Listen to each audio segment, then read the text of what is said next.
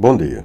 Um tema muito recorrente nesta semana é o funcionamento do aparelho da justiça, ou que deveria ser da justiça, e não apenas um órgão formal que aplica leis praticamente da perspectiva do cidadão ao acaso. Um dos casos uh, tem a ver com afirmações feitas durante uma palestra ocorrida há dias aqui em Mindelo sobre a detenção e prisão do deputado e advogado Amadeu Oliveira. São afirmações extremamente contundentes e fortes e órgãos de justiça que prezam pela justiça deveriam se posicionar, dando os devidos esclarecimentos. Como se diz, a esposa de César não precisa apenas ser, tende a parecer. E qualquer instituição, qualquer pessoa de bem deve enfrentar com frontalidade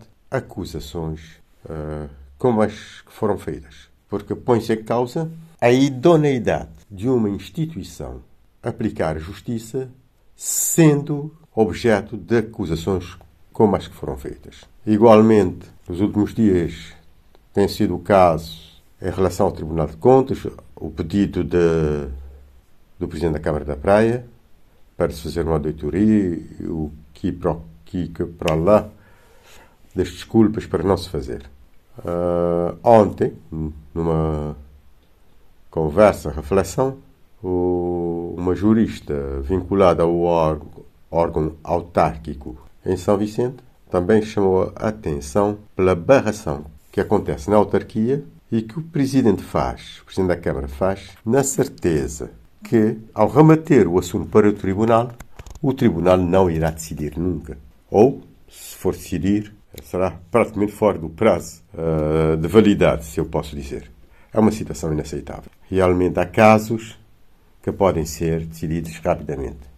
Ainda há dias, por acaso, o paciente estive a pensar, ao lembrar-me de um caso em que estava envolvido esse autarca, que perdeu na primeira instância e que teve de recorrer ao tribunal, quantos anos passam e o Supremo Tribunal ou o Tribunal Superior não se decide. Realmente, até parece, em situações como estas, que uh, os tribunais acabam por ser cúmplices da má gestão do país. Ser cúmplices uh, dos abusos de poder, até ser cúmplices da ditadura de alguns de ocupantes de cargos públicos. É uma situação inaceitável. Meu apelo vai no sentido dos cidadãos pressionarem as autoridades a agirem quer o Primeiro-Ministro, quer o Ministro de Justiça, são seus funcionários. Qual é a qualificação para ser Ministro de Justiça ou Primeiro-Ministro? Nenhuma qualificação. Nem de caráter, nem académico, nem outra, nem científico. Qual é a qualificação? Mas, mais importante, é que, mesmo o Parlamento, quem manda no Parlamento é o chefe do partido, mesmo à distância. E esse chefe do partido é que é o Primeiro-Ministro, qualquer que seja o partido que esteja no poder. E sabemos que, em boa parte das vezes, os partidos funcionam realmente como gangues partidários. Bom dia a todos.